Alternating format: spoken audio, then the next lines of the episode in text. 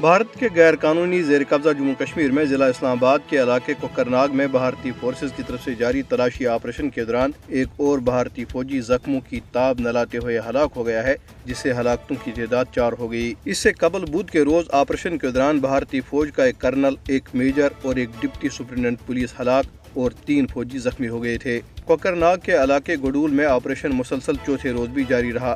بھارتی فوج مجاہدین کا سراغ لگانے کے لیے ہیلی کاپٹروں ڈرون طیاروں راکٹ لانچروں اور مارٹر گنوں سمیت باری ہتھیاروں کا استعمال کر رہی ہے۔ دریاسنا بھارتی فوجیوں اور اسٹیٹ انویسٹیگیشن ایجنسی کے اہلکاروں نے بارہ ملا اسلام آباد، کلگام، پلوامہ رام بند راجوری، پونچھ، ریاسی اور سامبا اضلاع کے مختلف علاقوں میں محاصرے اور تلاشی کی کارروائیوں کے دوران کئی نوجوان گرفتار کر لیے۔ فوجیوں نے گھریلو اشیاء کی توڑ پھوڑ کی اور مکینوں کو ہراساں کیا۔ Democratic political movement Kashmir freedom front اور جموں کشمیر امپلائز موومنٹ نے سری نگر میں اپنے بیانات میں بھارتی فوجیوں کی طرف سے مقبوضہ علاقے میں انسانی حقوق کی خلاف ورزیوں کی مذمت کی۔ انہوں نے کہا کہ علاقے میں محاصرے اور تلاشی کی کاروائیاں معمول بن چکی ہے جس دوران فوجی خواتین اور بچوں کو بھی نہیں بخشتے۔ ادھر بھارتی پولیس نے سری نگر میں ایک صحافی ماجد حیدری کو گرفتار کر لیا۔ سری نگر کے علاقے پیر باغ کے رہائشی ماجد حیدری ٹی وی مباحثوں میں حصہ لیتے ہیں۔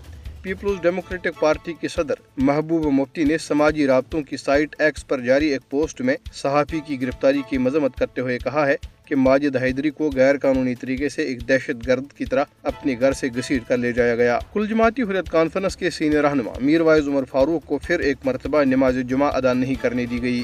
جامع مسجد سری نگر کی انجمن اوقاف نے ایک بیان میں میر وائز کی مسلسل غیر قانونی نظر بندی کی شدید مذمت کی۔